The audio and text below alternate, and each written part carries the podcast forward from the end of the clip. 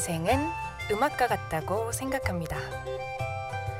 이미 흘러가버린 음료를 아쉬워하지도 않고 아직 오지 않은 음료를 미리 걱정하지도 않는 것. 오직 지금 흐르는 음률에 몸을 맡기는 것. 그것이 음악을 즐기는 가장 좋은 방법 아닐까요?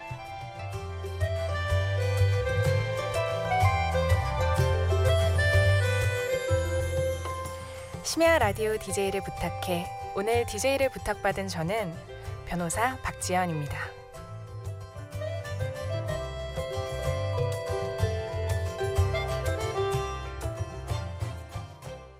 Regardez-moi, je suis le plus beau du quartier, je suis le bien-aimé, dès qu'on me voit, on se sent tout comme envoûté, comme charmé, lorsque j'arrive, les femmes elles me frôlent de leur regard penché, bien malgré moi, ouais, je suis le plus beau.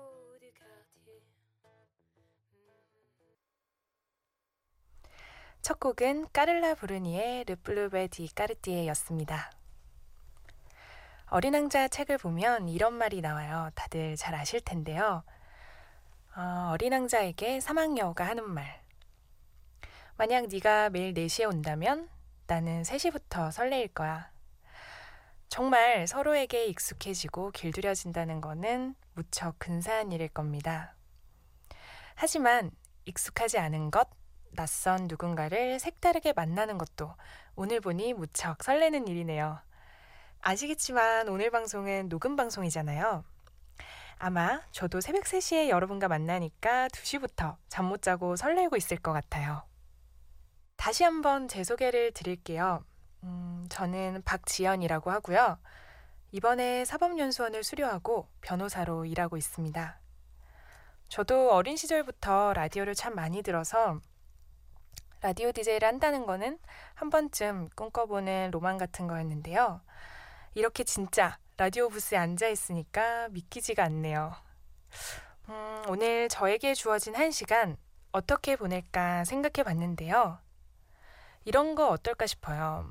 저에게 영감을 주었던 글들, 또 힘들 때 힘이 되어 주었던 문장들, 이런 것들을 소개해드리는 게 어떨까 싶은데요.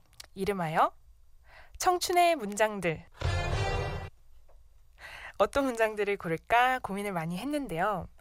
하나 둘 기억 속 문장들을 떠올리다 보니까 추억들도 같이 생각나서 고르는 과정이 참 행복했습니다.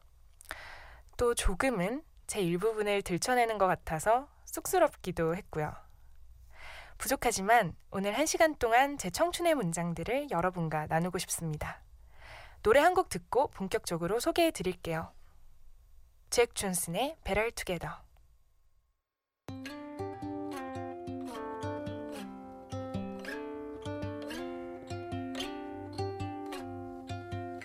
There's no combination of words I could put on the back of a postcard. No song that I could sing, but I can try for your heart and our dreams. And they are made out of real things, like a shoebox of photographs with sepia tone love. 잭 존슨의 Better Together 듣고 오셨습니다. 오늘 저는 청춘의 문장들이라는 주제로 1시간 진행해 볼 건데요. 처음으로 소개해드리고 싶은 문장은 가브리엘 마르케스의 100년의 고독이라는 책에 나오는 문장입니다. 죽음이란 대단한 것이 아니었지만 삶은 뜻있는 것이었고 그랬기 때문에 사형이 선고되자 그가 느낀 감정은 공포가 아니라 삶에 대한 향수였다.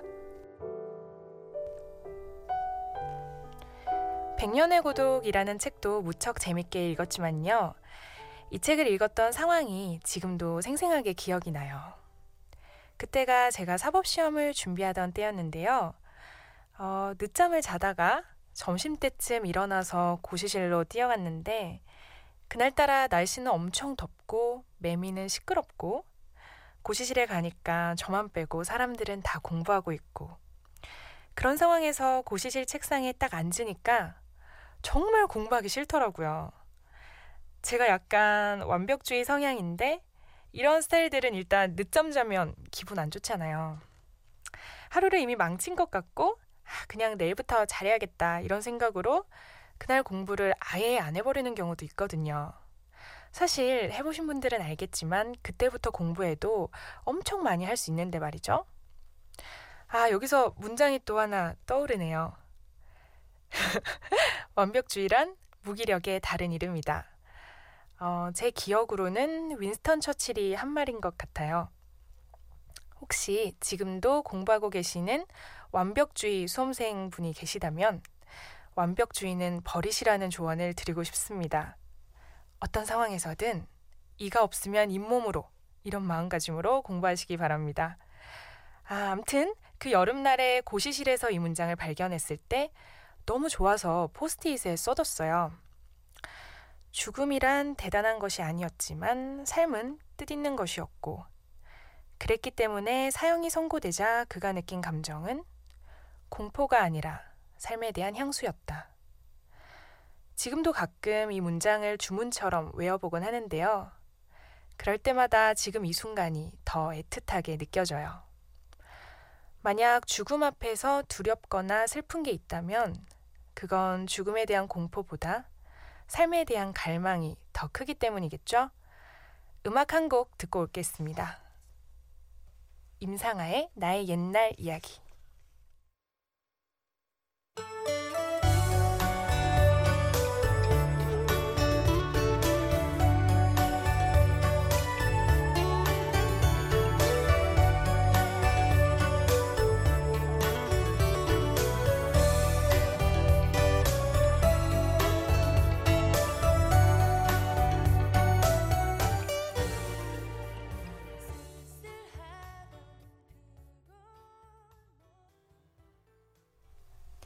임상아의 나의 옛날 이야기 듣고 오셨습니다. 요즘 제가 길을 가면서 자주 흥얼거리는 노래라서 한번 골라봤습니다. 다음 청춘의 문장 소개해드릴게요.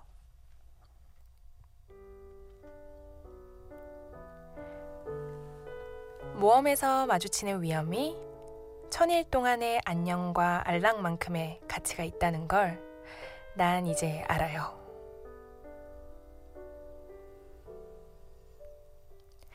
파울로 코엘료 소설이죠. 베로니카 죽기로 결심하다 라는 책의 한 구절인데요. 소설에서 마리아라는 여자가 남긴 편지의 일부분이었습니다. 저는 여행 다니는 거 좋아해요. 낯선 곳에 가서 새로운 사람들을 만나고 그 사람들이 어떻게 사는지, 무얼 먹는지, 무슨 생각을 하는지 보는 게 재밌더라고요.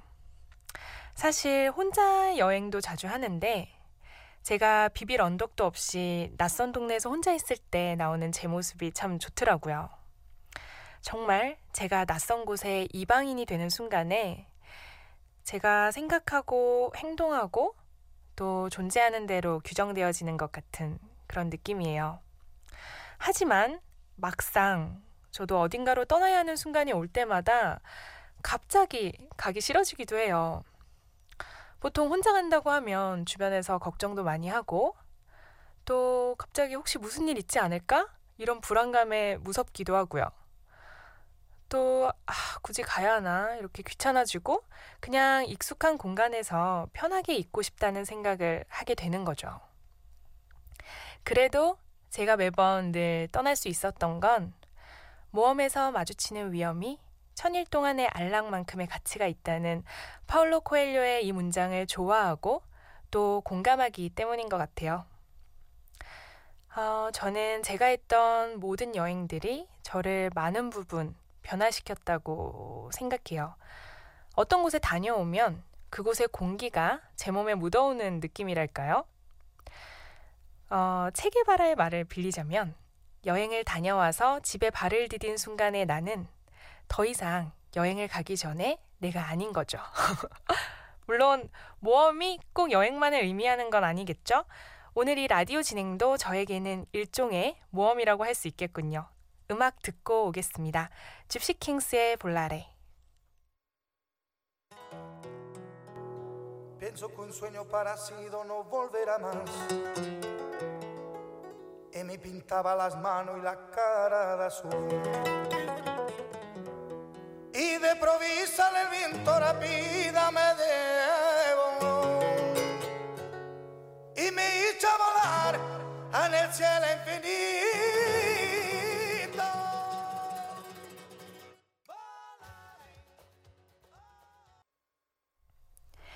이탈리아가 생각나는 노래죠.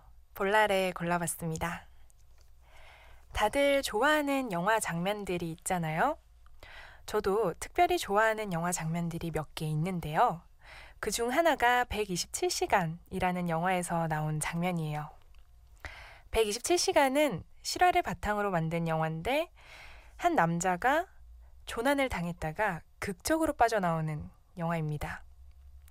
사실 장면 장면마다 나오는 음악마다 다 좋지만 제가 특히 좋아하는 장면은 영화 초반에 나오는 장면입니다. 주인공이 혼자 유타주에 있는 캐니언으로 하이킹을 가는데 MTB 같은 자전거를 타고 거침없이 달리다가 돌에 걸려 넘어져요. 그런데 그때 그 주인공이 넘어진 상태에서 정말 대수롭지 않게 카메라를 꺼내더니 씩 웃으면서 셀카를 찍고 다시 일어나서 자전거를 타고 거침없이 달립니다. 저는 바로 그 장면, 씩 웃으면서 셀카를 찍는 장면이 정말 좋더라고요. 이렇게 말하면 좀 거창하긴 하지만 삶에 대한 태도에 영감을 준 장면입니다.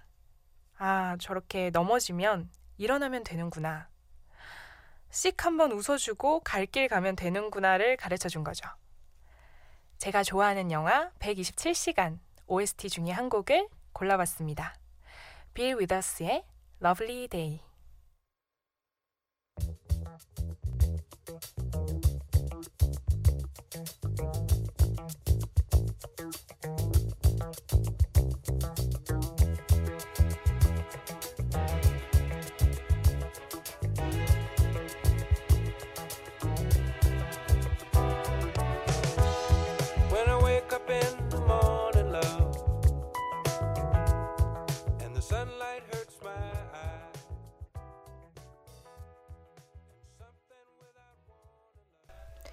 빌 위더스의 러블리 데이 듣고 오셨습니다.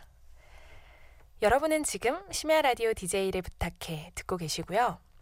저는 일일 DJ를 맡은 박지연입니다. 오늘은 청춘의 문장들이라는 주제로 진행하고 있는데요. 다음 소개드릴 책은 김어준의 건투를 빈다입니다.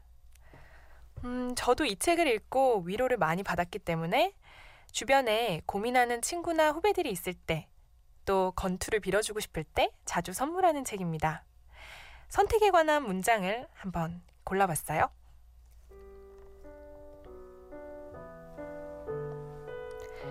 모든 선택에는 반드시 리스크가 따른다. 선택에 따른 위험 부담을 제로로 만들어 달라고 한다면 그건 삶에 대한 응석이다.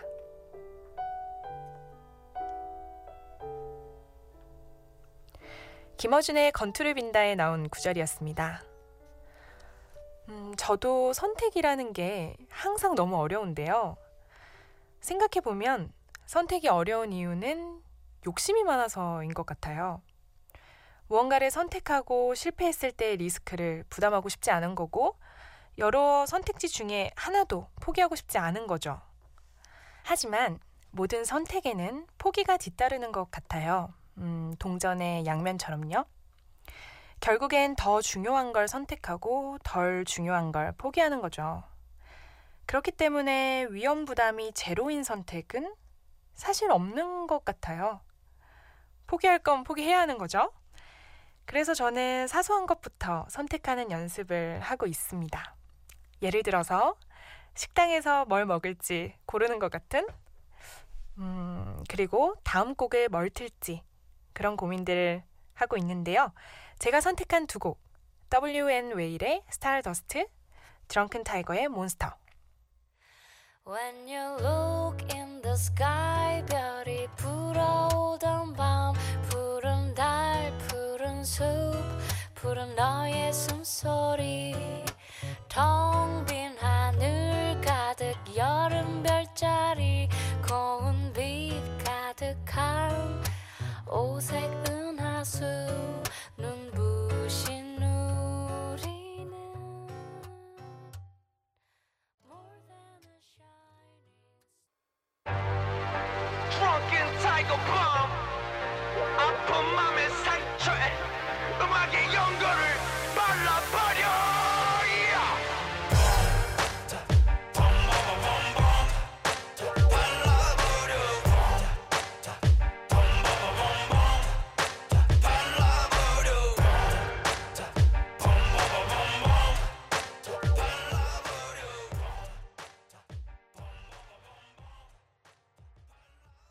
WN 웨일의 스타더스트, 이어서 드렁큰 타이거의 몬스터 듣고 오셨습니다.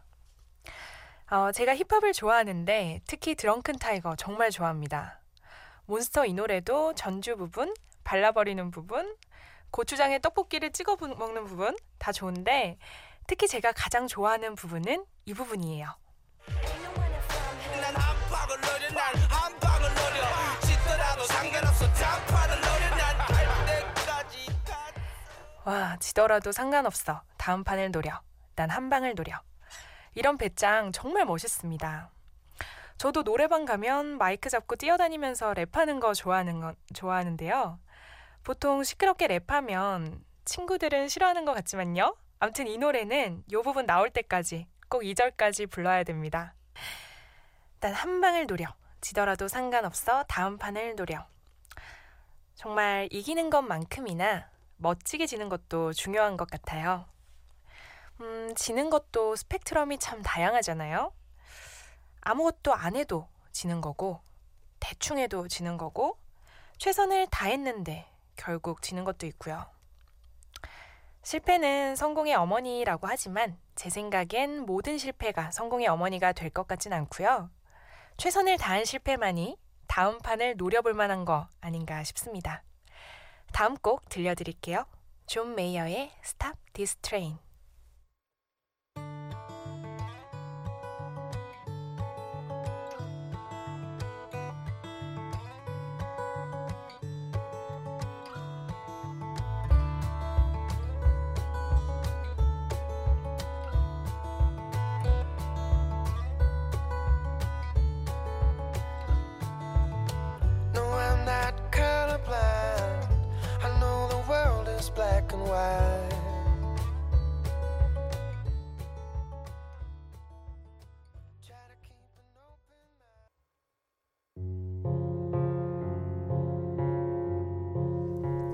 한밤의 신청곡.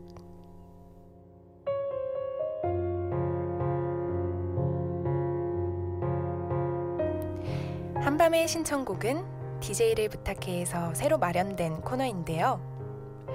일일 DJ가 자신의 소중한 사람에게 전화해서 신청곡을 받는 겁니다.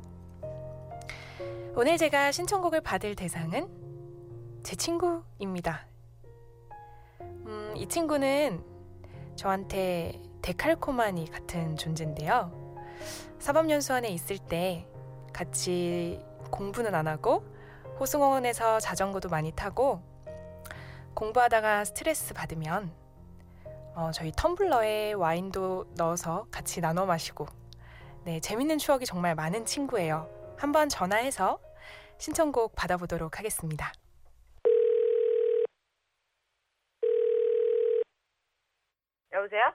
여보세요? 뭐해? 씻었어. 씻었구나. 어떻게 잘 지내고? 잘 지내냐고? 갑자기 내 안부가 궁금해? 그렇더라. 뭐하나 싶고 그래서. 어떻게 잘했어? 그냥 해보니까 어때? 별거 아니더라고. 별거 아니야? 근데 갑자기 궁금한 게. 사람 없어?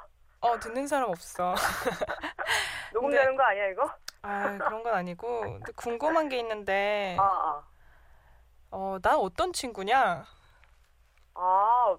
뭐 언니가 무슨 친구냐? 영감을 주는 친구지. 영감을 주는 친구? 그치? 뭔가 자극이 되고 항상 에너지가 넘치니까 이렇게 쭉 처져 있는 삶을 이렇게 좀 부드러워지는 친구? 정말 훌륭하다 너. 진짜 훌륭해. 그리고 듣고 싶은 노래 있으면 한번 말해봐. 듣고 싶은 노래? 응. 그 비바라비다 그거 했어? 거기다가? 비바라비다 안 틀었는데. 아 그거? 그거? 어. 그래. 그러면은 피디님께 말씀드려볼게. 아 했어. 이따 봐.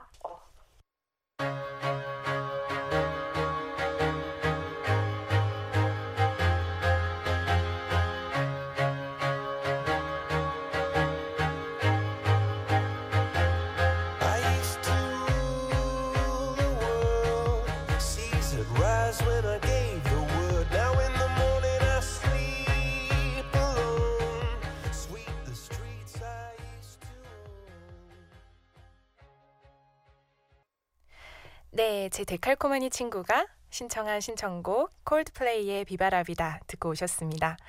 아, 제 친구는 이게 방송에 나가는지 모를 텐데 나중에 들으면 깜짝 놀랄 것 같아요. 네, 저도 기대가 되네요.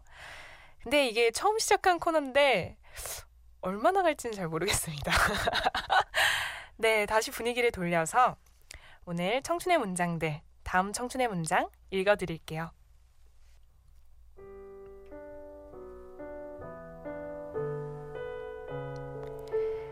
사람 그리워 당신을 품에 안았더니 당신의 심장은 나의 오른쪽 가슴에서 뛰고 끝내 심장을 포갤 수 없는 우리 선천성 그리움이여.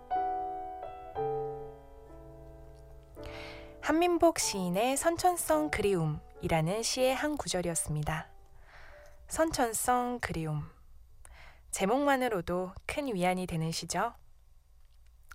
함께 있을 때 느껴지는 공허함이 힘든 걸까요? 아니면 곁에 있지 않게 됐을 때 점점 옅어지는 기억이 더 참기 힘든 걸까요?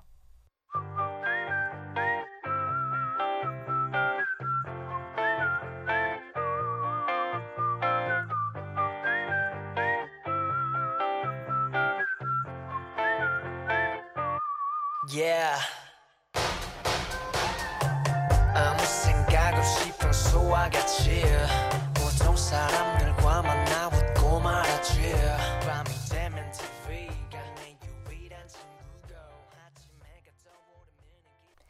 지드래곤과 김유나가 함께 부른 Missing You였습니다.